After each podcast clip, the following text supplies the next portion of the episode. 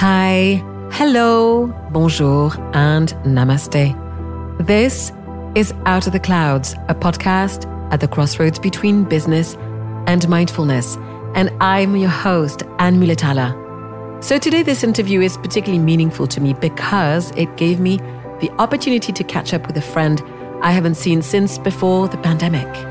So today, my guest is Jennifer Fisher. Jennifer is a talented and very successful jewelry designer based in New York City.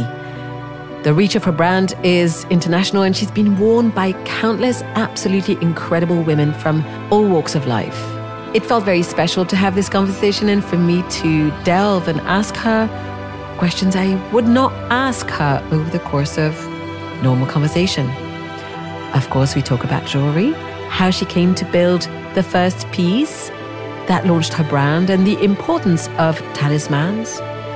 She tells me, well, how she allows herself to learn from things that don't work, how cultivating a positive mindset and finding something to be hopeful towards daily, and how trusting her gut are some of the ways that have helped her not just build a business, but build a life and support her throughout difficult times we also talk in depth about the importance of making smarter food choices, which you'll see is something that's particularly important to both of us. We touch on the exciting launch of her new fragrance, and she tells me about the wonderful partnership she has at home and at work with her husband, Kevin. I find myself endlessly inspired by Jennifer, so I'm excited to be bringing you this conversation and I hope that you'll feel the same way as you get to know Jen throughout this interview. So thanks for being here and happy listening. So let's do this. Hey, Jennifer, welcome to Out of the Clouds. Thank you so much for joining me today. I'm one of my favorite people in the world, Anne. How are you? Thanks for having me. I got so excited when I was, you know, writing up the questions before before our interview because I realized how much I missed you and how proud of you I was. And, and I felt all bubbly and happy inside. I miss you so much too. You're one of those people in my life that I miss all the time. And then once we're reconnected again, it's like no time has gone by. It's like exactly the same. Yeah, it's absolutely. It's so good. A lot of friends like that. So tell me, where am I finding you today? So you are finding me today in New York City. My name, for those who don't know, is Jennifer Fisher. I am a jewelry designer, now foraying into lifestyle and food and cooking and other design things. As I grow and get older, things are morphing. And I am at my home in New York City right now. And can I ask you, what is this incredibly beautiful piece of art behind you? So, this is, and who do you think that is, first of all? Can you I guess who it is? You're never going to guess. So, no. this was taken by my friend Luke Gilford, who's an amazing director and photographer. And that's actually Pamela Anderson. Oh, wow. Yeah. It's really powerful. If you can really look, her eyes are watering. She's about to cry. It's really a powerful piece. And it's actually every time I do a, a something and people are like, that's kind of intimidating to have behind you in the middle of a really? meeting. Oh, no, I find her beautiful. Isn't it pretty? Oh, it's gorgeous. For a second, I was wondering if it was you. Some people have said that, but yeah, no, it's it's her dressed up, and it's not. I'm not like a massive Pamela Anderson fan. I just think it's a powerful photo. Very, uh, for sure. I've collected photography my whole life. Mm, yeah. So before we get into that and much more, I'd love for you to tell your story uh, for our listeners, and I like to keep it quite open. Uh, just tell people who you are, what you do, and and where you came from. So I got into jewelry. I actually, uh, my studies in school, I will talk about Switzerland later. I was in Switzerland a little bit in high school, which really formed who I am. And then I ended up coming back, finishing high school in Santa Barbara, California. I grew up in Montecito, which is a small town just south of Santa Barbara. And I ended up going to USC, University of Southern California, and I studied business marketing with a fine art minor. I wish I used that more. And mm-hmm. I thought I wanted to be a magazine publisher. And after interning at some magazines and I'd watch the clothing racks go by, I realized that I was on the wrong side of the magazine. I much rather would be on the other side with the clothing and the fashion. And I was one of those kids who always grew up loving fashion. And fortunately, my mother supported that habit of mine and got me subscriptions to Vogue when I was little. And I would plaster my wall with covers and inspiration things like that. So I ended up randomly becoming a wardrobe stylist and working in LA and Hollywood. I worked in television for Aaron Spelling. I did commercials for years. I did a little celebrity styling, although that was my least favorite part of being a stylist, to be honest. I really loved the commercial and advertising world, but I think it also has to do with because it's what I studied in school. But I always loved chatting with all the ad people. So when I was, let's see, I was 27 years old and I met this guy named Kevin on a trip to New York. And I was actually dating someone else at the time. And when we broke up, Kevin and I got back together in New York for a date. And that was it. I met my man, Kevin, and we dated. There's a, there's a, an end of the story. We dated for years. That's okay. Coast- Keep going. I love it. Few years by coastally, and I was still styling. And while we were dating, I got sick. I got diagnosed with something called a desmoid tumor in my chest, on my chest wall, I should say. It's not cancer, it's a soft tissue sarcoma that's very rare that comes from scar tissue. And they believe it's from uh, scar tissue from my breast implants, but we can talk about that later. That really has nothing to do with what we're talking about, but there you go. Anyways, went through chemotherapy for it and the tumor shrunk and we got married right after when we wanted to have kids. The oncologist said, no, you need to get a surrogate or adopt because we don't want you carrying a, a baby with your tumor. We tried all of that, none of that worked. And then I finally got pregnant naturally, and that was my son Shane. So mm. when Shane was born, I was still a stylist. People were giving me gifts to represent him, and I didn't like any of them. I thought none of them represented my personal style or who I was as a person. I wanted something heavy and I wanted a big gold chain and I wanted to wear something that felt like my talisman and my piece that I had made for my son. So I went out and sourced it and I had it made. And I started wearing it on set when I was a stylist and literally like the grips the gaffers everybody was asking me like it was an instant conversation piece and everyone wanted to know what it said and what it was and then once they knew about it they wanted to buy one for their significant other. And so i literally started making jewelry for people on set when i was a stylist and at one point, I was making so much that my husband looked at me and he was like, "Jen, I think this is a business. Maybe, maybe we should do this, or you should do this." And I luckily made a piece for Uma Thurman, and it was delivered to her the day that she shot the cover of Glamour magazine, and she wore it on the cover of Glamour. And that's sort of like the story of my business, how it started. You know, I started selling direct to consumer fine jewelry online long before a lot of people were really doing anything like that you know? And that it just grew that way. It grew you know people started like naturally asking for other shapes or you know different things. We started doing different gold colors different chains and it literally just grew organically from listening to what my customers were asking for and just sort of doing what i wanted and hoping that people liked it. That is awesome. I remember the first time we met you telling me the story of the the tumor and the wanting to have that talisman something that you could sort of yeah carry with you. And and it's interesting because that really has stayed with me ever since then. I wasn't particularly a massive fan of jewelry growing up. I mean i like shiny things but you know but i do really relate to that sense of keepsake. Right. And also perhaps growing up with time this sense that when something's precious, you're going to keep it, look after it. And there's the preciousness of the talisman, but also of the of the material, right? That can also be recognized and passed on. Exactly. Other things would not necessarily be seen as precious and, and passed on the same way. Exactly. I think there's something about when you're able to personalize a piece that you can wear of fine jewelry like that, that it's not just something that you've purchased that everybody else is going to have the same, you know, whatever design that, you know, is on it. And you walk around and you see someone, you're like, oh, that's the necklace I have. It's the same, whatever. I think there's something to be said for making the choice to to customize it on your own and to do like my lock that I'm wearing today has my four has JKSD on it. But you know no one else is going to do jksd you know people are going to do whatever they want on it and so it's yours alone and it's it's something that you have you've chosen to make for yourself to protect you and to sort of keep with you and it's it makes me feel grounded and protected every day when i wear it. Mm. really i do. Yeah. It's true. Jewelry is really powerful. Yeah i want to tell you that just after the just after we started the lockdown. I was in my studio apartment in Geneva. I'd wanted to buy a chain from you to build my own necklace. And, and you should explain to people how to do that because that's a whole thing. And it's interesting because maybe a month or six weeks into it, it was an immediate thing that I knew that I needed. I needed to have something to make me feel better. And I got in touch and I ordered it. And I also got an ankle chain. And so I built my I built my little custom little yeah. bundle of joy.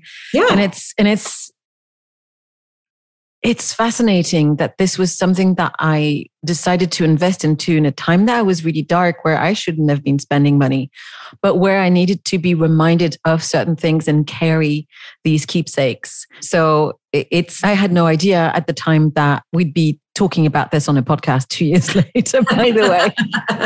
Although it was in the mix, you know, I was already building it up, but, but it's not something that I could see through. But how cool is that that you now have that talisman of your own that you were able to put your other things on, you know, that means something to you. So you've created your own personal necklace, bracelet, charm, anklet, whatever it is.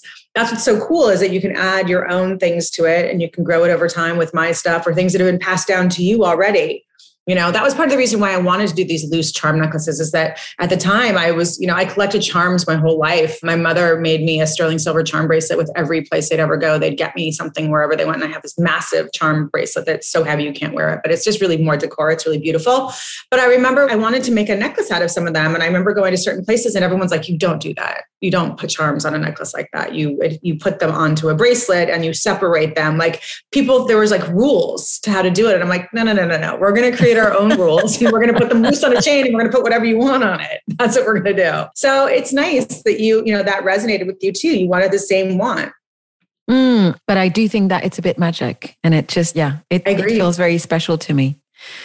That makes me Before happy. I go back to some questions, because I, I want to go back in time to talk about teenage and uni Jennifer. There's something that in, intrigues me about what you said about your story all of the guys that were on set working with you wanted this. Are you making jewelry for men as well? And how is that? We do. Yes, we make charm necklaces for men all the time. That's amazing. Yeah. How did that develop? This jewelry is for anybody. It doesn't matter what sex you associate with or whatever you are. You know, it's we have this for everybody. The males love uh, dog tags, so we mm-hmm. do a lot of dog tags for men. We do a lot, a lot of white gold for men. Mm-hmm. You know, mm. so we offer white, rose, and yellow gold. I want to make sure that we can make something for everybody. It's just a matter of figuring out what your choice is of what shape resonates with you as a person. And men, I don't know mm-hmm. if it's mm. if it's a old school military vibe thing. I don't know if what what the reasoning is. Um, but that's really the shape that a lot of them resonate towards. It's interesting because uh, last year there was a, a, close friend of mine had a chain that was passed down from his family, and he was kind of obsessively looking for something and couldn't find anything right for a really long time. And and I don't think I remembered that you were doing men, or did I? I'm not sure. It's for anybody, honestly. Charms are cool. Charms can go on anybody. exactly uh, and and i do think it looks really wonderful as well on guys yeah and men love wearing personalized things especially with their children we do key rings now we do so many different things awesome so now let's go back for a second because I love doing my research even when I'm interviewing friends. I know this and, is so impressive. well, i mean, impressed. It's so thoughtful. Oh, thanks. Well, you know, I was thinking of you when I was doing it. So, one thing that I saw in one of the interviews that I caught is that you were voted in high school the girl most likely to go to Paris for dinner. Can you please tell me that story? Oh God, I was. I think I was that girl in high school that no one could really figure out. Like my fashion was always wacky. I was always like shopping vintage, trying to take a jacket and change it and make it my own. Like I'd go to Melrose and I'd go down there and I remember I bought this really cool like red velvet jacket that had this crest and on it and I added all these different buttons and things to make it my own. So I was sort of always that girl that was like, this is not exactly right. I'm going to change it. I'm going to wear it. And I'd wear it to school and people were like, like crazy, wacky fashion sense. Like I was never, you know, I wasn't the most popular girl in high school. I wasn't the sporty girl in high school. I just was that girl that was sort of unique. I think people respected me for it. I did go to boarding school in Switzerland for my junior year, which I really think shaped who I am today. Wow. Um, Can you tell me that story? Yeah, sure. I I had a girlfriend that went to TASIS, which is the American school in Montagnola in Lugano. And it just, it sounded magical and amazing. And I ended up going for a year. I was like, you know what? I'm out of here. Like Santa Barbara's boring. Like I got to go do something. you know, I'm not surfing. I'm not, you know, I just, I always knew I was that girl that was going to leave the smaller beachy town. And I really always thought that I would end up in New York City, to be quite honest, um, because I just was not that small beachy town girl. And so, you know, my first chance that I, that I could get out, I was out. And so I went and it was the most amazing experience ever. You know, I, I I was terrified. I remember crying on a suitcase out front of a Mexican restaurant that my parents took me to when we were on our way to the airport to go to LAX. And I was like, I don't know if I should do this. Oh my God, what am I doing? Like alone. And it was one of those things that you have to, I think, take a chance in life to be independent and to do something different in order to really figure out who you are. That that shaped me in a way of having to sort of just live on my own, fend for myself. Granted, I was at a boarding school in Switzerland. It wasn't like it was rough living. It was amazing, but you know, having to go and make all new friends and you're I was thrown into a house we lived in the attic of one of these small houses that were around the school and i was with five different girls from five different countries and you know you just got to make it work so when you have opportunities to do something different like that, you should take them. Mm. Yeah. And distance does really help separate us from the parents and help us grow. Personally, I know that my life really took on a completely different meaning and my relationship as well with my parents changed for the better after I moved to London. Right? But I, what's so funny is I was one of those kids when I was really, I don't think I've ever said this before on anything, but I was really connected. Like I would, I was one of those kids that like didn't want to go to school some days when I was little because I didn't want to like leave my mom. Like I was one of those kids. Mm. And what's so mm. funny is that I grew up to be the exact opposite of that. I'm like, oh my God, I need to call my mom. You know, eh, so it's it's interesting how you kind of turn out mm. um, and how things change. So yeah. and I need to tell you, do you remember there was a TV show called Santa Barbara? Of course, I remember Santa Barbara. Oh my God. It's the first TV show I ever got into. And it was, what's her name? Robin, Robin Wright Penn. Yes. Was playing the, the lead role. And I was obsessed. So I was in Switzerland obsessed by, by Santa Barbara. I couldn't wait to get out. Santa Barbara and you came to Switzerland. It's just very Yeah. Fun. Yeah. But, you know, and another lesson too, I think I should have stayed longer. We got to go to Prague when it was still like, eh, I mean, the things that I got to do while I was there, you know, but then I get, then again, I made the choice to come home for spring break instead of going to Kenya, or I didn't stay for my senior year because I wanted to go to prom. You know, so I made certain choices that I think now being older, I should have stayed, but it was an amazing year out of my life and it really shaped who I am today. Mm, that's wonderful. Yeah. Thanks so much for sharing that. So, I also understand that your love of jewelry making and your entrepreneurial spirit sort of st- came early to you. What's the earliest memory you have of, of connecting with jewelry or business? Well, it was probably business first. I was always sort of a hustler. You know, I was that kid that my parents, my father loved to gamble and was in Vegas a lot when I was a kid He was a high roller. And so my parents would go to Vegas a lot on the weekends and I'd be left with babysitters. And I would always be like, I'm bored. Let's do something. Let's start a business. So I think every time they'd go on these trips for like three days, I would start a business. I mean, I literally was the kid that would cut the flowers out of your yard, go back, make bouquets, and then go knock on your door and be like, Hi, would you like to buy a bouquet of flowers? but I've done everything. I had a button earring company. I started with one of them. I had a splatter paint clothing business. A friend of mine, um, we would take avocados from trees in our, because, you know, Santa Barbara is all avocados and lemons. Um, and we would go on the side of the road and sell avocados. So much so that one day, this guy who owned one of the bigger Mexican restaurants was like, "I'll take them all and give them to me every week because they were a great deal." So oh my we were, god, that's you know, amazing! hustling, you know. I think there were those of us that weren't. If we weren't into like the surfing beach scene, we were kind of like, "Okay, what are we going to do?" We, oh, unless get, you're getting in trouble, you're like starting a business. So I kind of did that to keep it. But I was young. But to be honest, my first memory. I mean, I made the button earrings, and I had this Caterpillar hair clip company. I literally would like sold them in a clothing store. Like by the time my parents got back in town, I think I'd like hustled and convinced them to sell them. But I, my grandfather was a polo player up in Santa Barbara. So and sort of a, a, very well-known one. And he also was a silversmith in his like time off. And he would make bolo ties and belt buckles and things for his friends. I mean, he was like, he was the guy who like would teach like Tommy Lee Jones and Sylvester Stallone and those guys how to play polo. He was like an old school cowboy. So much so my, my father actually grew up in Montecito also. My father always made sure that my grandfather had a nice space to do his work. And, you know, he would come over a lot before dinner. And it was a lot, a lot of the times like in our garage. So like I have memories of being out sitting on the washer and dryer in the garage, you know, or wherever. And he was out there in his workbench and he was making you know, bolo ties or belt buckles for the, for you know his friends. And so I would just sit there and we would chat, and I'd watch him do it, and I'd ask him questions and keep him company. He was always wearing his cowboy hat while he did it, which is so crazy. So uh, that was my first memory of it. And what's so funny is I sort of forgot about all of that because he was he was such a polo player, and this was sort of like his hobby but it never really registered with me. Even after i started my company and i started doing interviews and people were talking to me about my you know where is my affinity for jewelry come from? And i was like i honestly never really wore jewelry growing up. I collected watches which was so strange as i got older. And i was never really one to accessorize. And then finally one day it came to me. I was like oh it's my grandfather. And his wow. silversmith work. Yeah.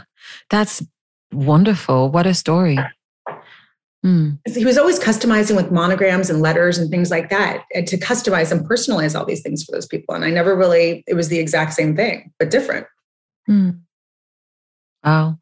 It's wonderful the ways in which we get inspired. And it's almost like it planted a seed and it took 20, 30 years for you to even realize that the growth was coming from from those days. I know, isn't that wild? And I'd love to see a picture of him, by the way. He sounds quite oh, fabulous. So cool. I will show you a picture of Grandpa Dean. He's I mean, so, a grandfather that wears a, a cowboy, know, he's so cowboy hat. So Shane kind of looks like he looks, sort of looks like my dad, but then Shane also kind of looks like him too. It's sort of interesting, but mm. more Irish looking. I'll, I'll, I'll, I'll show you a photo of him. It's amazing. Yes, please. So I'd love for you to tell me a little bit about how after you you started building your company, did you ever imagine that it would grow to the size that it has. How did you imagine your business journey when you got started? I mean, i have always been a very ambitious person, just naturally. And I, I, never really, you know, and what's so funny is we have these talks all the time because it's like your five year plan, your 10 year plan is we're so much bigger now. You know, where do you see yourself here? And I'm, i was like, ah, uh, bigger you know i it's but i never i never like to define exactly what that is or what that means because I, if five years ago if i had said that i would be in the food and lifestyle world the way that i am now i would have never imagined that. I always positive in my way of thinking daily about where things are going and and i always know that if something doesn't work out something else is going to. So i sort of live my daily life that way that okay it's going to grow and it's going to become something amazing. I don't know exactly what that's going to be because things are fluid and things change. And I think it's so funny. And I think that's such an old way of thinking about things when people are like, so tell us what you want to be in five years. What? Yeah, that is such you know, a good point. It's so true. I feel like it's so outdated. I think as certain businesses grow, I mean, yes, you have to have a plan, but I do think it's interesting that, you know, you can't say that, you know, you're going to be exactly this because you're not going to be. You never mm. are. Yeah. You can ha- you can be hopeful daily that things are going to go in that direction, which I think is part of how my business has grown and the reason that it has grown so much is that I don't allow myself to ever be defeated ever. Mm. You know, I, I, allow myself to learn from things that don't work mm. and to easily try to sort of change directions and be just easily be able to just sort of okay, that's not working. Let's go. Let's go and try this. Mm. Or let's, you know, that sounds interesting. Why don't we give that a shot? And I think being trying to be a little more open minded about things and opportunities that come your way and also trusting your gut which is like such a it's such a cliche but it's so true you know if something doesn't feel right it's normally isn't you know that mm. kind of thing yeah there's something you question. just said that I find super interesting. What I'm hearing you say is that the way you relate to failure is different than for most people because a lot of people when they fail they just think oh that's not going to work and they kind of shut down or move away. And the other day i saw a really interesting interview excuse me not interview. It was a talk at stanford by carol dweck who wrote the book about growth mindset. And and i'd love to hear you tell me where do you think that mindset of yours to to accept and and move on or pivot came from? I think it's something that's in you. I think that you have to, you know, my whole life I've been like this. I can't remember a time that I haven't been like this. I think my parents did help me with that a lot by forcing me to be independent early and not forcing me, but giving me the opportunity to be. And I think it's more about every day I wake up and I I know that it's not going to be a perfect day, and that's okay. But there's going to be a lot of amazing things that are going to happen that day. They're going to put you in a direction that's going to be positive. Mm-hmm. So I think you have to live every day with this positive mindset that it, okay there's going to be things that don't work out but that also means there's going to be other things that are going to work out so you can't be rigid in your thinking that everything has to work the way that you exactly the way that you imagined it because that's just not life not how life goes mm. It's just sort of an innate positivity like i think that you have to live with daily that some days are going to be horribly stressful and really really hard but from those days come other things. You know what you sound like? You sound very balanced. The the image that comes to me right now is that in order for you to be able to see the positive when there is negative is you need to be able to balance. You know i'm thinking of a tipping point and you know that things are going to be like this but you also understand that it's not always going to be negative it's right. kind of wonderful thanks for that you're welcome. But I think more people have to think that way. And we try to raise our kids that way too, to think that way, because it's so important because it can be so detrimental to people professionally, personally, everything, everyday lives, having a negative mindset about things, especially in this day and age. It's so important to try to remain positive about things. Life is stressful. And especially growing a business is really stressful. I mean, no one understands the amount of stress that I am under every day. It's it's extraordinary. And it's, I was talking to Nina, my publicist, about it yesterday about how stressed out I am. There's a lot going on and there's a lot of moving parts, but in those moving parts, there's things that are really exciting and positive. So you have to try to balance in your brain, you know, okay, there's this, it's really stressful and Kevin's working on that. And there's this, it's really stressful. And Nina's working on that. There's there's things that I'm working on that sort of have to do with all of those things. But then I have to keep myself together and balanced and continuing the forward momentum of what I'm doing in order to keep all of this going. So yeah. you can't you can't just crawl under the table and take a nap. It well, doesn't work that way if you want to get stuff done, if you want to build your life and build all of this stuff, you just, it's just not even a choice that I have. I, and to be honest, if I had that choice, I still think I wouldn't do it. There's something that there's an excitement in the unknown of the stress of all of it also, which is sounds kind of strange. Mm, no, not really, because um, I found out over the course of my studies that actually stress and excitement have the same root. So I think that depending on whether you're seeing things as positive or negative, then this is really uh, two sides of the same coin, essentially. Right. You can be excited or you can be very stressed out. And sometimes it's one or the other. I do both. And I think that's why I'm like, ah. So that. but I mean, this is life. I wouldn't want it any other way. I wouldn't mm. want it mm. any other way.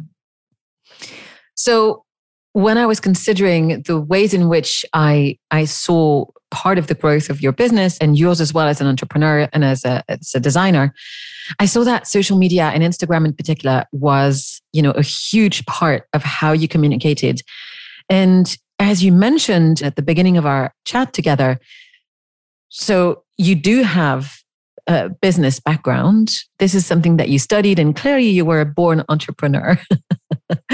but you also did want for a while work in publishing. So I think that you have these three different skill sets.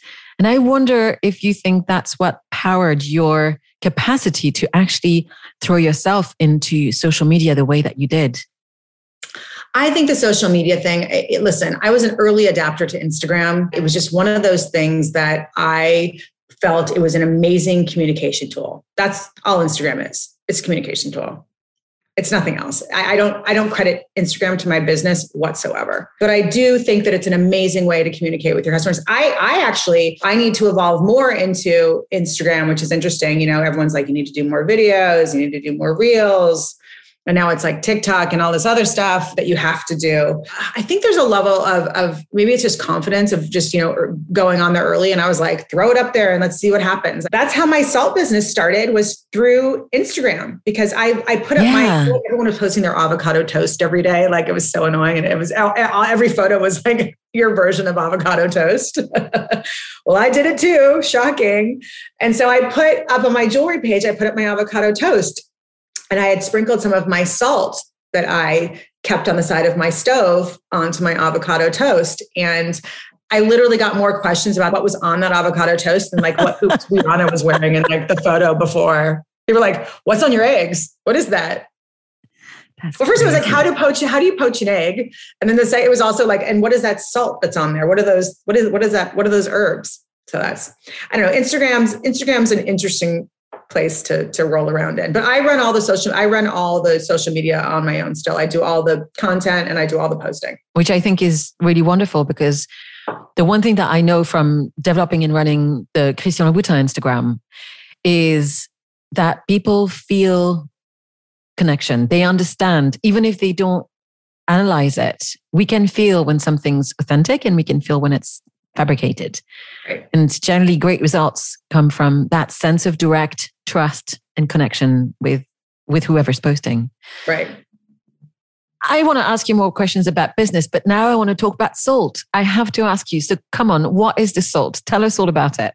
So the salt started. So my mom and dad always send me boxes of lemons and avocados. Like it's so funny. I get this like box. That's so Californian of you. That's crazy. but it's so cool because I'm always like, yes, I never like to waste things. So I always use my lemons or I would I would take the rind off. I would grate the rind off of my lemon and dry it and use it in recipes and things like that. And then I'd use the rest of the lemon.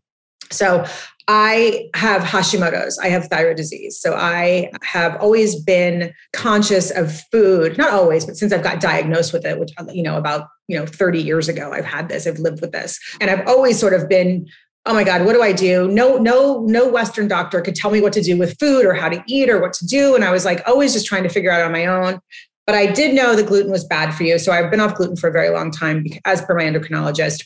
And i i now intermittent fast. But at the time when i started my salt i was eating breakfast and I love to eat eggs because I don't eat a ton of protein. So I'd always make eggs in the morning. And I couldn't find anything out there. I would go to the stores, I'd go to all these specialty markets and I would go and try to find something to put on my eggs in the morning that would be flavorful, that would have everything that I wanted in it, but nothing was right. Everything was like a rub for meat or it was like potpourri and like I'm not, I'm not putting rosemary on my eggs. Like it just wasn't what I wanted. So I was like, okay, I'm going to make my own kind of like the jewelry. I'm like, I can't find what I want. I'm going to make my own. So I made this little bowl of salt and had all the things that I loved in it cilantro, dill, uh, crushed red chili pepper flakes, my dad's lemon rind, you know, Australian natural sea salt, all these black pepper, all the things that I wanted with no garlic and onion. And I would sprinkle that on everything. And the egg thing happened on Instagram, and I was putting it on all of my food. And Kevin was like, Jen, this is really good. I'm like, oh, and then one day, Nina, my my publicist, was like, "Let's give that as a holiday gift to all the editors." And I was like, "Great idea!" So we did it as a holiday gifting to all the EICs and everybody that works in fashion because normally they're getting like you know a chocolate bar with like a designer's logo or their face on it or something like nothing that's going to be useful to them when they're working late hours you know and tired and hungry at their desk so we're like let's send them a little kit so we sent everyone sort of like an avocado mash kit that was natural. We got so many thank you notes from like editors and chiefs, which like, you know, that never happens. So they were like, thank you so much for sending something so thoughtful and delicious. And oh my gosh, can we buy this salt? And I was like, okay, giddy up, here we go. So we started packaging the salt. So the universal was the first flavor. And then we did the spicy flavor, which is the second flavor. And then I did a Japanese curry flavor. So we've got three flavors currently of the salts. They come in a smaller uh, container and they also come in like a refill bag. So you can refill those glass because con- they're really beautiful beauty containers. I wanted the containers to look gorgeous and feel nice. And you want to keep them on your counter. You don't want to hide them like a regular plastic jar. So we have the refills. And then we now have, which is so exciting, we have little travel packs, like stick packs coming because people are literally carrying around my jars of salt in their bags and they're heavy. So we're going to give little, you know, people can take them to go because people are taking them to restaurants to use. So hopefully, you know, I'd love to get into, you know, having them on airplanes and in restaurants and all over the place. Ooh, that is such a good idea. Airplanes. I love that. Oh, you need to partner that. with an airline. Yes, we do. Yeah. Great idea. I was, I was, on JetBlue on my way to LA and I was like, I was looking, they have all these like cool little specialty things. I was like, my salt needs to be in here. yes. Well, actually, right now it needs to be in my kitchen because I haven't tried it and it sounds delicious. But how have you not tried it? Nina will make sure you get some. Because I haven't been in New York since you've and we're technically, I guess. we're technically not supposed to send it to Europe yet. But. Yeah, I know. I'm I'm aware of these kind of difficulties. There's yeah. so many things. It's so hard. And now, so it's like we figured out how to build a jewelry brand. You know, now we're figuring out how to run, how to do a food, a, a CPG food business. Mm. And poor Kevin, my husband, is running all of it. We're all just figuring it out as we go. Mm. So it's uh, interesting. Yeah, it is. And I can see from your Instagram earlier today that the recipes that you're building it's again it's it feels very thoughtful. And now i understand your story with food a little bit more. Are we expecting a cookbook well, TV that's, show? why I wanted to work in publishing. Maybe that's what it is. So we're trying to figure out what, what we're going to do. Because right now the recipes live on my website. There's a kitchen tab on my mm-hmm. website. You can buy the salt there. You can go and look at the recipes. So we're trying to figure out, because for me, I don't use cookbooks. And I, I think that they, a lot of people don't, a lot of people do. I'm trying to figure out how to make everybody happy. Is it some sort of a really beautiful curated book binder situation that you can choose your recipes that you want in there? Is it a subscription? We're working out what it should be. Mm, it's interesting. We're yeah. right We're trying to figure out what the right solution is for it, but there's definitely that's definitely happening. We just have to figure out exactly what form it is. A mm-hmm. book might be the easiest thing to do. Mm. Um, but I think it could be kind of cool to do something more. Maybe it's an app where you can go and subscribe and then you download your pages every month that you want or every week. I mean, I spit out so many recipes right now. Every day I go on Jennifer Fisher Kitchen and I cook live what I'm making for dinner every day. And then there's there's another recipe. So there's one to two recipes normally every day. I think we're going to start shooting it and owning more of the content off of Instagram also, which I'd like to do. So we'll do that too. Yeah, I was going to tell you. So what I find we've done, a lot of us who like cooking, especially in the last couple of years, is that I've definitely bought a few new cookbooks, but because I like seasonal product, is that I will buy product and then I'll just go, what the hell do I want to do with this? Me and then, too. Me too. and then I will Google my favorite chef, and it's oh, that's interesting. You it's Yotam. Chef. Yeah. So basically, I love ottolenghi, and so what I do is I literally go ottolenghi zucchini, and I just look at what comes up. now I still buy his cookbooks, and I still use them. But how many recipes do you really use out of one cookbook? Do you think? Are Maybe not. The, 10%, 15%. But that doesn't mean to say that I don't really relish and like the discovery because like holding it and like the vision like the smell or the visual of it what do you like because that's what i'm hearing from a lot of people is that they really love the idea of actually holding it. i like reading it i like reading the cookbook and also i'm going to adapt some things because like you i have a food situation so for those listeners who don't know i have been diagnosed back in 2014 with rheumatoid arthritis. And I played with my diet. And so I am gluten free, dairy free, and meat free. And right now, more or less disease free. So not needing to use any medication, which is still available to me if I need it.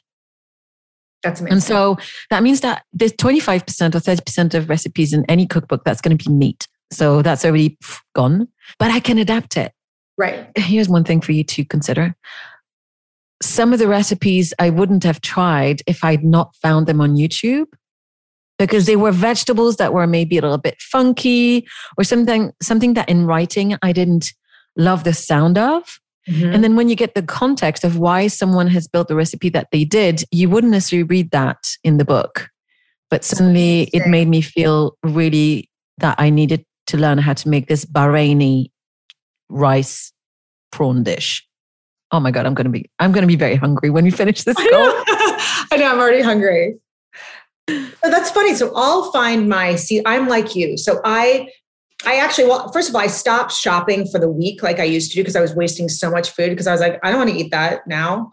I'll shop for like one to two days. And sometimes I'll just stop on my way home and get everything that I need, knowing that I keep what I need in the pantry, like you know, my kelp noodles, my curries, all my things that I, my coconut milks that I have on hand. So I can just pick up, like you said, whatever seasonal or whatever sounds delicious and then adapt that. But what I'll do, I will, I'll either see something on Instagram that I'm inspired by that I'm like, I can't eat that. That is not for me because that has gluten and dairy and everything in it that I can't have.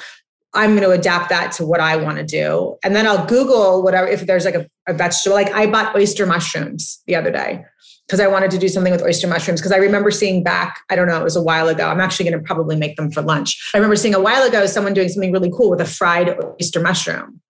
So I'm like, let me try to do that in a natural way with almond flour or something like on a salad. So I, and then I bought frise. And then I looked online, like how to actually properly cook the oyster mushroom because the stems are tough and things like that. So I'll kind of go back that way and figure out, like, educate myself the proper way to cook that vegetable instead of by using like a, a fully formed recipe from a chef.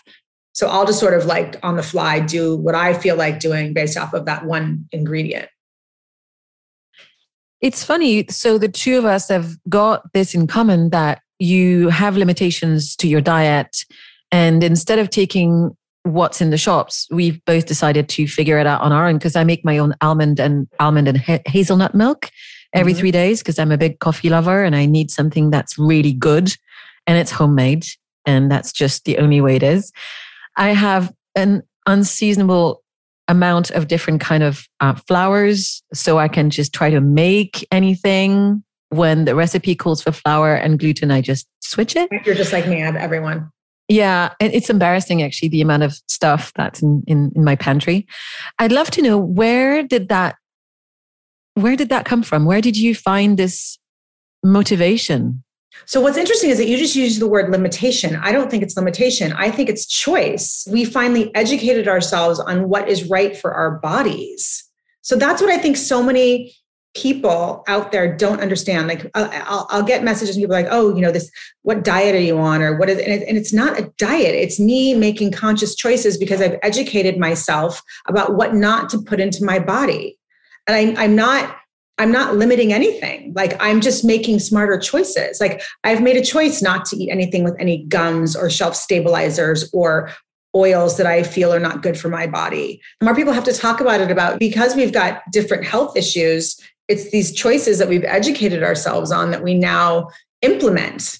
And it's not about being restrictive or because people are like, oh, it's so restrictive. I'm like, no, it's not. I eat like pasta every day. They might just be kelp noodles or cassava noodles, but there is no restriction or limitation to the way that I eat now. And I don't like to even say the word diet. I just say the way that I eat um, now because we've you know we've we've just learned over time how to how to how to do it correctly. And the mm. I mean, your inflammation is gone.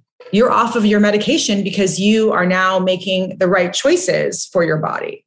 Yeah. Like look at you, you're off your meds. Amazing. Yeah.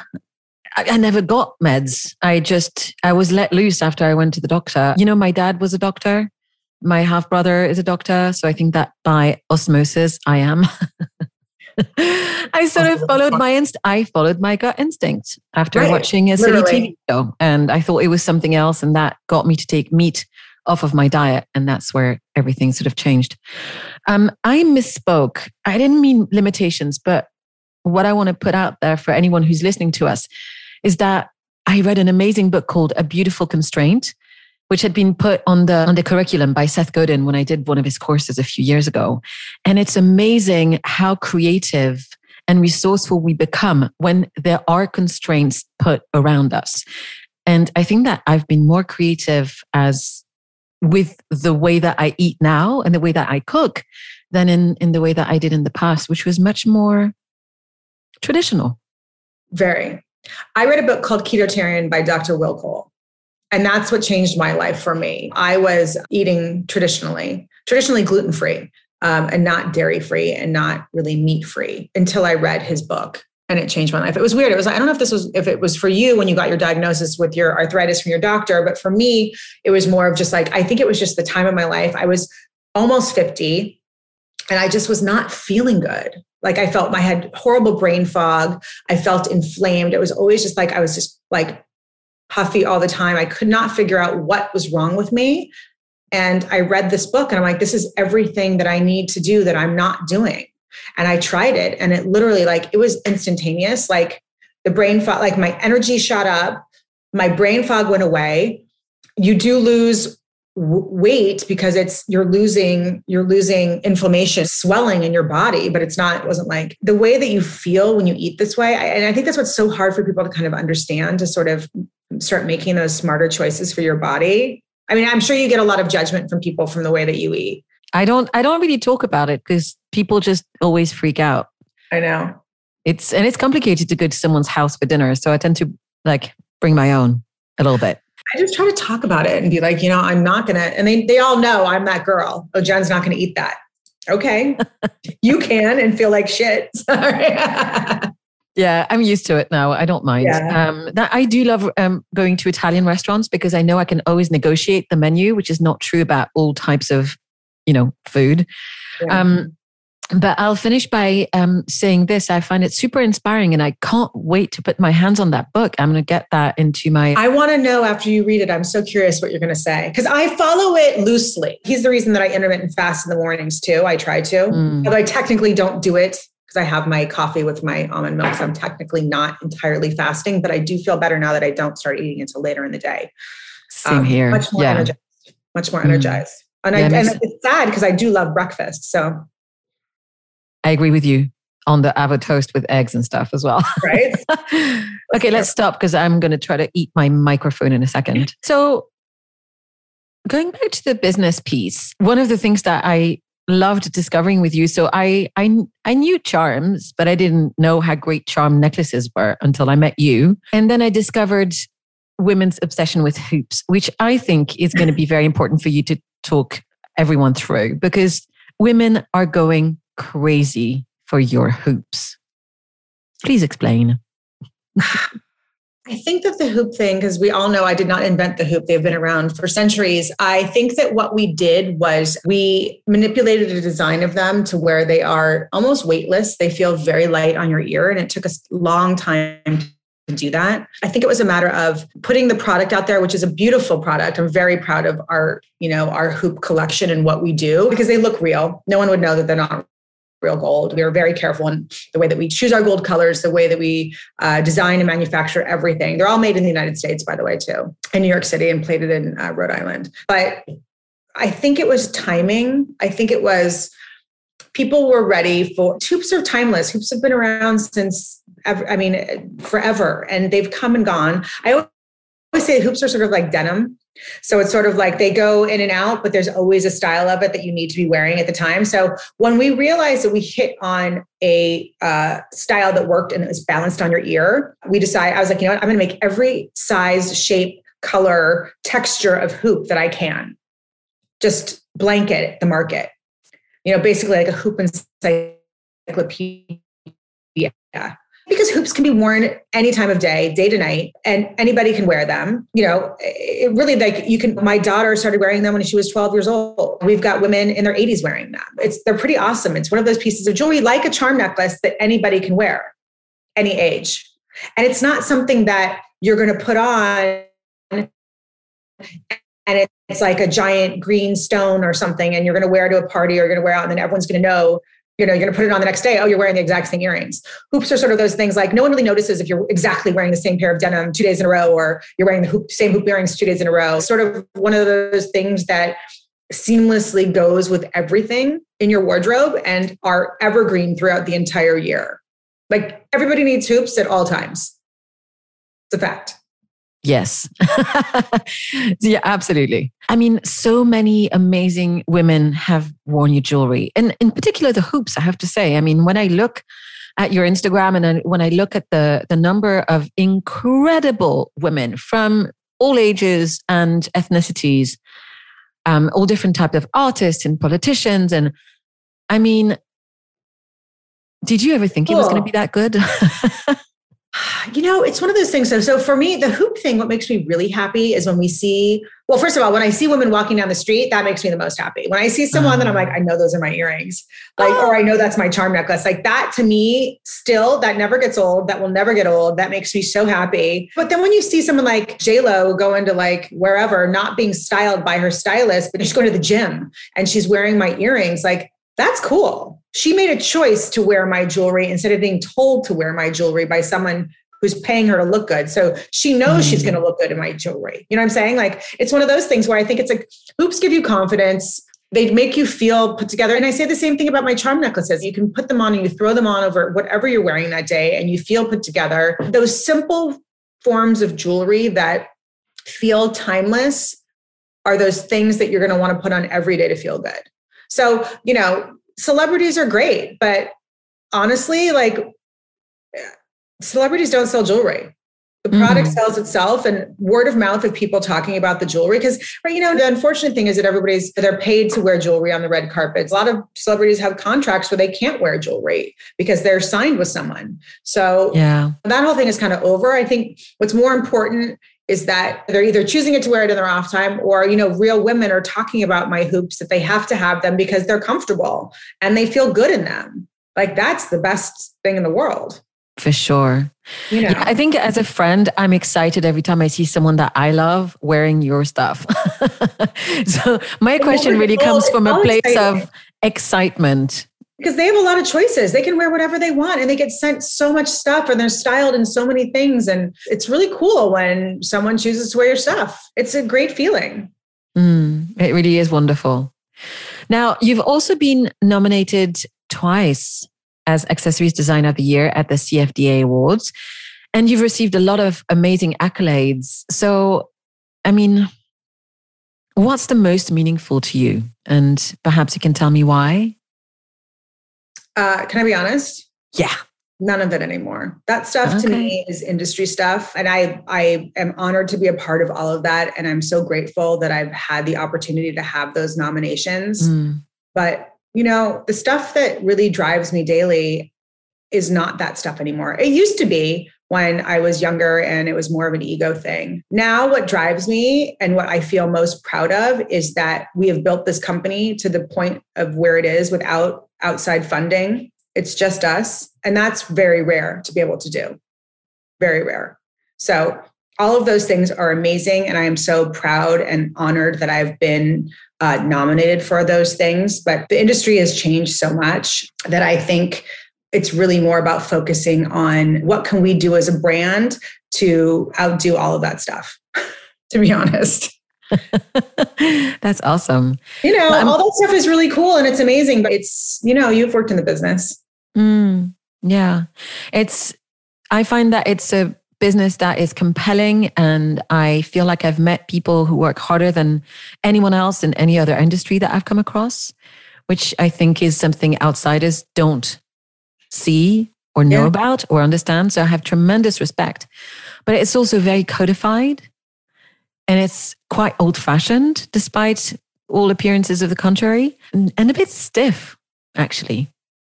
And all that stuff is like one night and it's great and it's amazing, but it also gives you stresses that take you away from growing your actual business. Mm. So, yeah. Yeah, that's true. But I'm glad that you've gone to talk about this because it was something that I wanted to to speak to you about as well. In the Katie Couric interview that you did with um for Skims, which mm-hmm. I really, really enjoyed. That was a fun interview. That was a really fun she's interview. She's really fun. oh, she, the two of you are great. I loved um, that bit where you were at Union Square uh, Market as well. So I think it's in that interview that you, you gave business advice and you did say do it without partners. Can you please tell me a little bit more about this? Because I have my own feelings and, and thoughts on that too, but well, I'd love to hear yours you know, things have also changed since then. That interview was three years ago. You know, things have changed. You know, my business is growing at a scale now where we do have to consider partners. So, like I said, it's one of those funny things where you say, Where are you going to be in five years? What are you going to do? You know, we don't know. You know, at the time, you know, I didn't want partners. Now I'm more schooled in things and we're at a level where we're getting much larger where partners are a great idea for strategic planning and growth. We need to build a board of people. We need to work on growing our C suite internally. So, you know, that's changed. But I think in the beginning, if you can do it as long as you can, we still don't have uh, outside funding or partners, but it is something that we're considering. And I do think you should do it as long as you can on your own, like bootstrap it yourself and grow it. So you're not having to report to others. I'm not looking forward to that part of it as much. but, you know, but I think the things that will come with it are going to, you know, I've been so independent for so long that I'm mm. sort of ready for the, it's time. Yeah. The upward trajectory. it's time. Mama's tired. That's interesting. I'm ready for some growth. It's time. Yeah. It's time. You know, you talk to so many different people, and so many people, different people have different ideas of what your company should be. So it's quite interesting when you start um, speaking to people outside of your bubble. Mm, yeah, for sure. Yeah. Now, um, switching things uh, back, I think because I just mentioned the market of Union Square, which I used to love going to. So, despite being a native Santa Barbarian, how do we say this? Barbarian.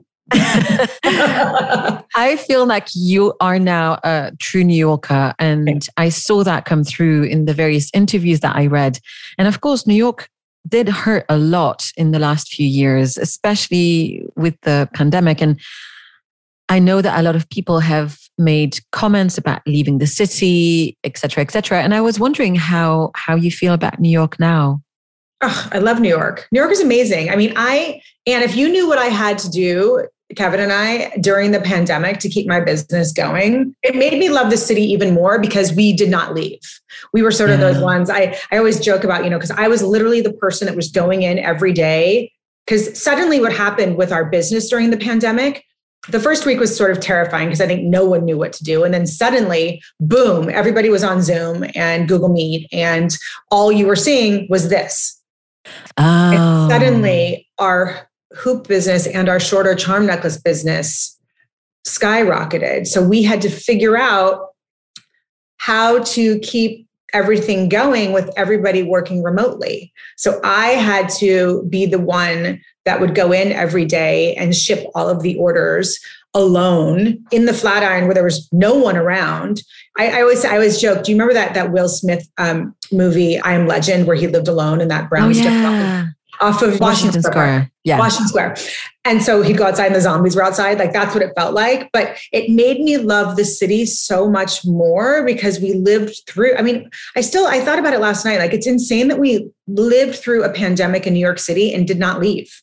Mm. With our mm. kids. It's so wild. But what's also so amazing is how resilient New York City is. And also during the pandemic, we did construction and opened a retail store in Beverly Hills, which is also totally insane.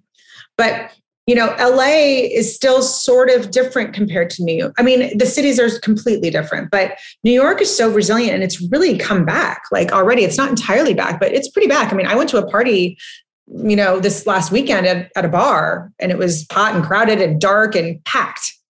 And I didn't feel funny. And I don't think anyone there felt, you know, COVIDy. It's, mm. it's, it's interesting how New Yorkers are New Yorkers. We are like tough birds. Yeah, that's so true. Yeah. Yeah, but the city's amazing. Congrats on on keeping things going the way you did because that's that's intense. It was scary. We had Kevin set up this system, you know, and kudos to Kevin. Kevin figured out how to get all of the parts and everything to all of our employees' homes and all of our employees. We didn't furlough one person during the during the pandemic. We kept all of our employees. And he figured out this system of getting everything, you know, to each person's home and them doing their work and then it would be picked up or it'd be shipped.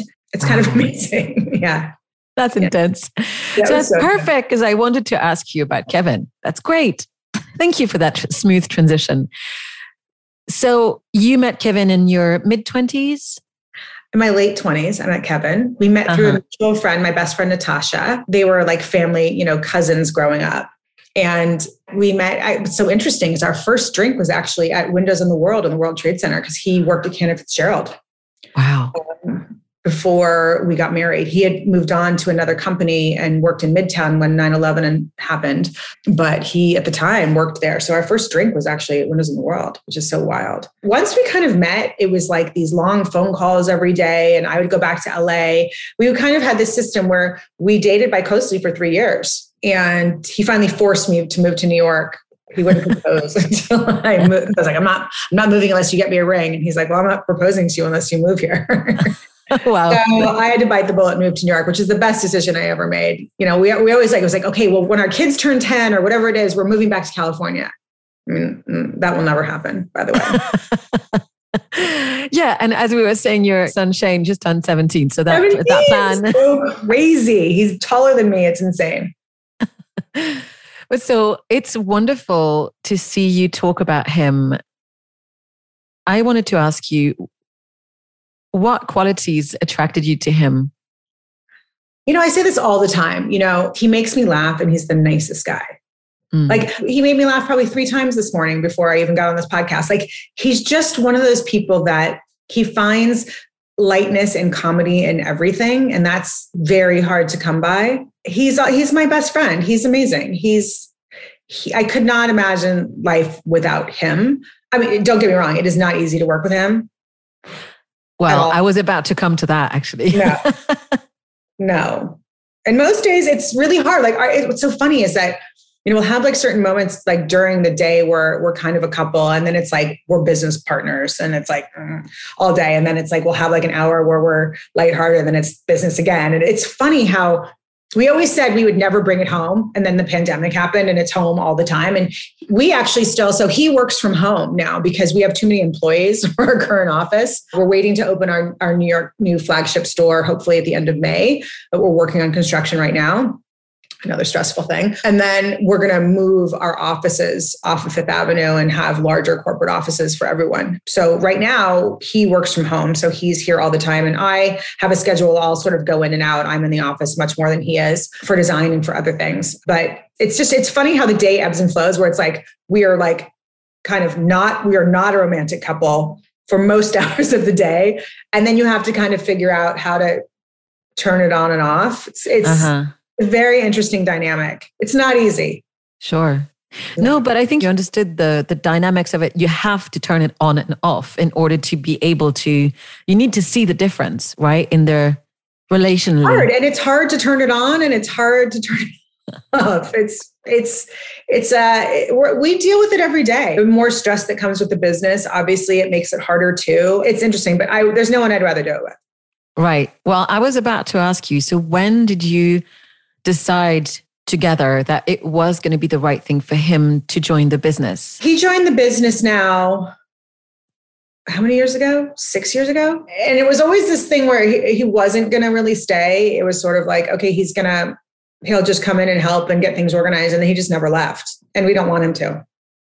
So awesome. you know, he's an integral part of the company. His role will change too as we bring other people in. So it'll be interesting to see as we continue to grow and things do change. We make more of these hires, what his role will end up being exactly. But he's not going anywhere. Mm. He does all the things that I'm not good at. It's amazing. Fantastic. That's a true partner. It really is, which is most things. So, yeah.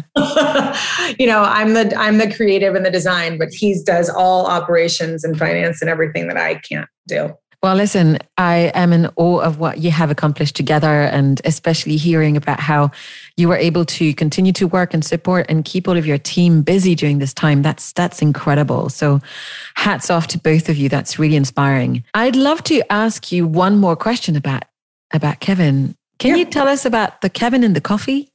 Which I, I want to name it in a podcast because because I'm going to put links in the show notes so people can discover the story of Kevin and the coffee. It literally was one of those things. It was like the avocado toast with the salt. It was one of those things where I have, because I have the Jennifer Fisher kitchen account, and that account is much more personal and it shows, you know, much more of like my day to day of being a mom and being a wife and my life outside of Jennifer Fisher jewelry. And just one day I was lying in bed and he's like, he, he just walked in with my coffee and he saw that I was filming him and he was like, coffee? And it was like, it was like people freaked out. It was he has a meme, like, or he has like a little, or I mean, he has a little GIF. If you he has a GIF. yeah, you can see Kevin Fisher bringing the coffee. He like comes up. It's funny. and it took off. And then if if he doesn't do it, people are like, "Where's Kevin?" and he has like he has like women fans that stop him on the street and are like, "Kevin." Oh my god, that's amazing! For coffee, so funny. Yeah, he, that's, that's he likes really it. Fun. Yeah, but he's he's also that guy. Like I'm not forcing him to do it. It's just sort of like part of who we are as a couple you know it's just you know i cook the food he brings me the coffee yeah. Although he's cooking a lot more too, which is really impressive. Like what's so funny is Drew wants his waffles now in the morning instead of mine because I've been in LA for so long working that he's mastered the waffles better than me, I guess. Ooh, competition mm-hmm. in the mm-hmm. kitchen. Totally. That's an interesting show. Let me know when it's on. Right. awesome. So um, we're almost coming to the closing questions and before i before i ask you about those i wanted to ask is there anything else that you'd like to share and or tell our listeners that we haven't covered in today's interview? I don't know i feel like we've talked about a lot. Yeah we're, ch- we're chatty people. So we do have something very exciting that's happening in a few weeks. We're having a party in la which is so exciting too because it's like our first opportunity because we didn't get to do uh, store opening for LA because it was still COVID. Like it was, we literally opened it. It was like the first people were coming into our store were wearing masks and their first time out of their homes. So all through COVID, we worked on creating a scent, a fragrance. Because my whole life, I've always worn a version of vanilla that I could never really get right. Same kind of thing with the salt and the jewelry. So I would combine certain scents to make my scent. And it was one of those things where everyone's always like, who smells like a cookie or who you know but it was never like something that was like too coyingly like too too too sweet or i like to say that my scent that we're launching i'm so excited about it is sort of like it's, it's got hints of coconut in it so it's almost like a cookie on vacation oh my god you sold it to me a cookie on vacation but it's not too sweet of a cookie it's just I have it on right now.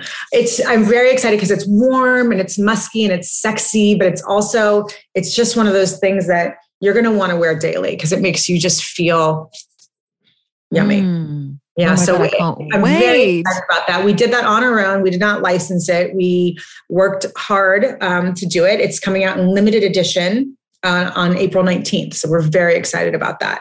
That's incredible. But also, hold on a second. You didn't partner with anyone, you did it on your own. How did you do that in the middle of a pandemic? How else do we do everything on ah! our own? We figured it out.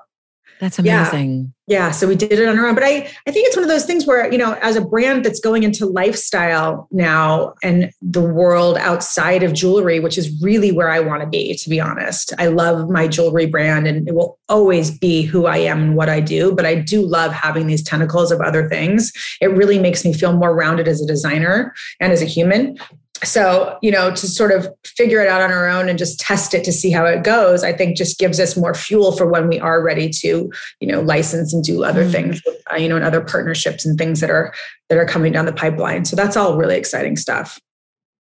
Yeah it's it's amazing because it sounds like you're experimenting and just finding your footing before committing. Right because if this were if this one works you know I, which i think it's going to i know it's going to um because i just know it will. We have opportunities to then do other versions of it.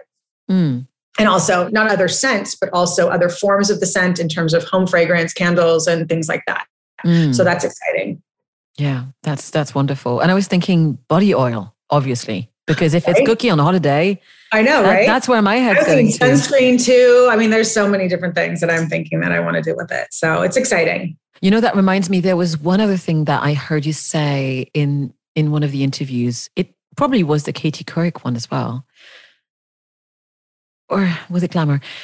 You said we don't need to be defined by what people have done in the past.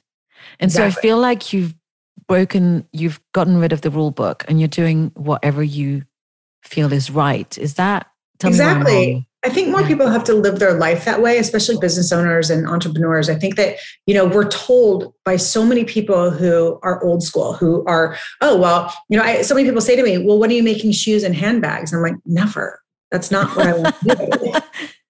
Why? Because someone else did that in the past and probably failed as a jewelry designer doing that. Why do I have to be defined by what other people have done and most likely failed at too? I think it has to be, you know, naturally organic. And I hate using this word authentic to who you are as a person as to what you want to be doing, mm. you know, daily. Um, and this is just where it's taken me because this is where my passions are you know? Mm. I, none of us are going to do the same things. And for others to try to define that is crazy because they're not in my head. They're not me. Mm. so why am i going to listen to your opinion of what i should be doing? It's ridiculous. Yeah. where did that sense of freedom come from I think it's from learning. You know, we make so many mistakes as an entrepreneur and as a business owner and just in life as being humans. And we take bad advice and we listen to the powers that be. I mean, if I listened to what some of the most powerful people in fashion told me I should be doing, I would not have a company right now. Wow. Mm. So I think it's really it's it's learning to um, take people's opinions for what they are. It's their opinion, and you can listen to that and if any of that resonates with you you can follow through with that in your version of it but i think for you to feel that you have to take a roadmap from someone who hasn't been down your road of what you're doing as a business owner is ridiculous mm. That's a why would I listen? Why would I listen to someone who is a EIC or whatever who's telling me that I have to do this with my business because they've never been there before and they're not in my shoes? Mm. Yeah, that resonates. That resonates with me a lot. Thank you so much for sharing that. So now I'm going to ask you a few of my favorite questions ever. And uh, I can't wait to hear the answers. so the first one is What is a favorite word, one that you could tattoo on yourself? This is my word that I have used for, forever as a jewelry designer. It was one of the first words that I put on a brass cuff. It said fighter because I'm a fighter, because I feel like I, I'm so tough I've gone through so many interesting things that I've always sort of fought my way through things. I don't know, that word has always resonated with me. And what's interesting is it resonates with a lot of people, but it's not a word that's really used that often, That's which is true. interesting because it's not about violence or anything like that. It's about being in inner strength. Yeah, your uh, inner warrior. My inner warrior is my fighter, it's my fighting strength. That's warrior is a great word too, but I wouldn't put that on my body. Awesome. I would love to know what song best represents you. Oh God. It was That's so funny. a hard I- one. so I was talking. So I I with your questions this morning, and I was talking to Kevin and Shane, and was it was it Kevin or Shane? One of them was like, "It's the Rihanna song, bitch better have my money." I love that. I was like, yes. No, I mean it, it's it's actually kind of true because we because we also have this. This is really funny. In the back of my office, a friend of mine who is also an entrepreneur gave me a little piece of art, and it says "fuck you, pay me." and it's sort of those. It, it is. It's all. It's all tongue in cheek and funny, but it is. You know, as an entrepreneur, those are all things that we we live by. Yeah. Know, we can't Very- say that. We can't say it that way publicly, but it's true. I side with you on that. Amazing. yeah, it's kind of funny, right? Mm. Yeah. What is a secret superpower that you have? You know, what is my secret superpower? I I think it's this weird.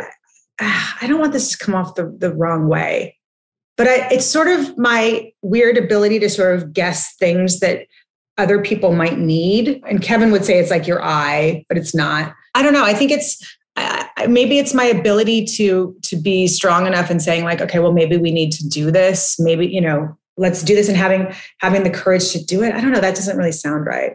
Maybe it's my. I mean, it's my boundless energy. I don't know. I was about to ask you about your boundless energy. It's weird. It's my whole life. I've been like this. Hmm. I mean, it's not very secret, but it's secret, Not a where, the- where it comes from. It's not a secret.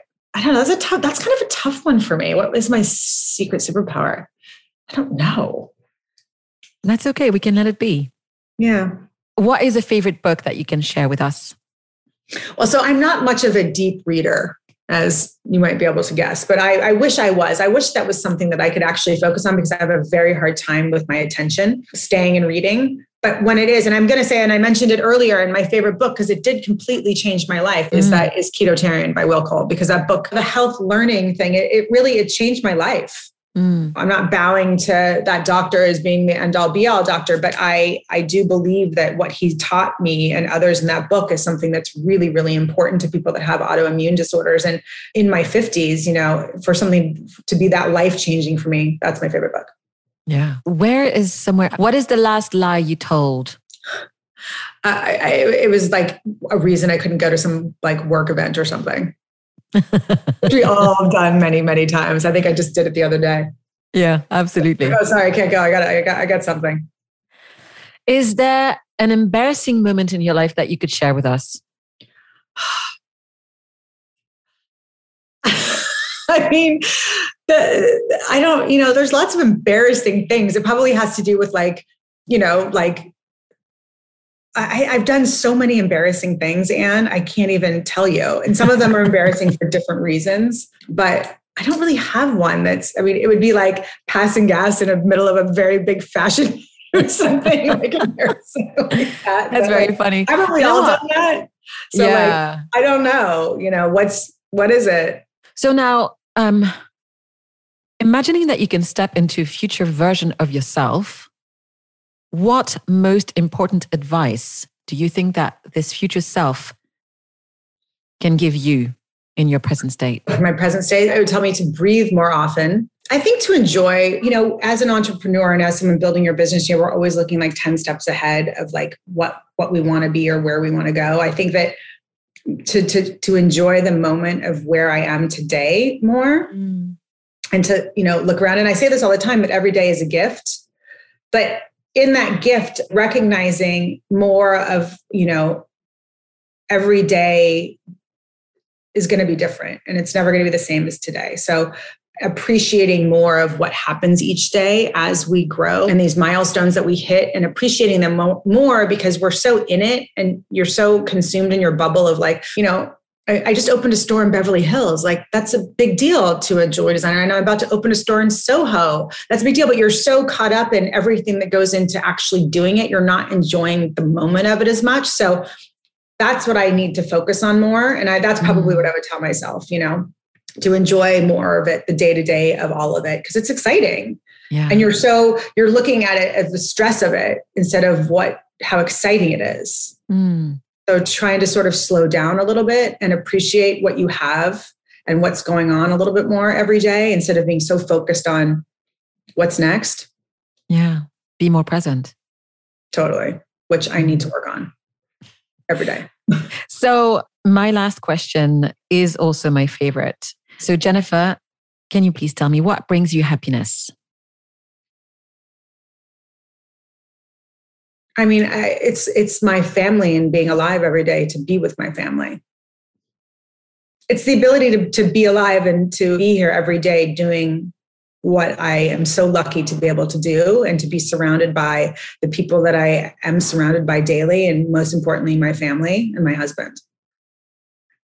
Thank you so dog. much. Oh, yeah. The, don't forget the dog. Yeah. That's really wonderful. Thank you so much for all of your time and your answers and your energy. And it was an absolute pleasure to have the opportunity to to have this in-depth conversation and to share it. I hope that many people will will resonate and be excited and fascinated to find out more about you and your journey and your fantastic cooking skills and and all of your upcoming attractions. Thank you so much for having me. I missed you so much. Me too. I will come to New York. Probably Please come to New York, or, or more easy. More easy. Let's meet in Europe. yeah. Okay. All right. Come whenever you want.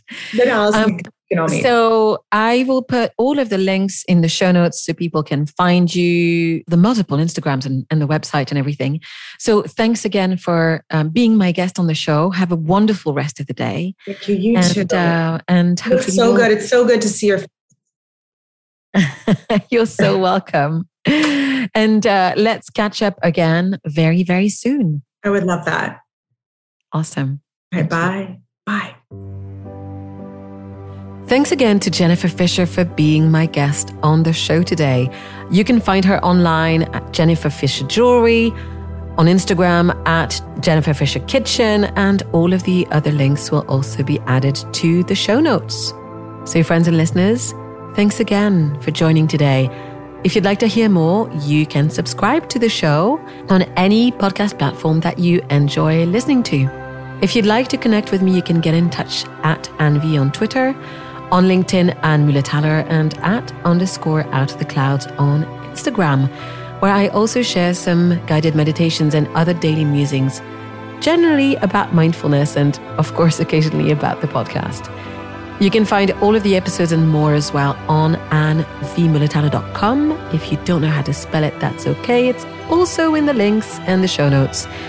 Please subscribe if you'd like to receive my monthly newsletter. So that's it for this episode. Thank you so much for listening to Out of the Clouds. I hope you'll join me again next time. Until then, be well, be safe, and take care.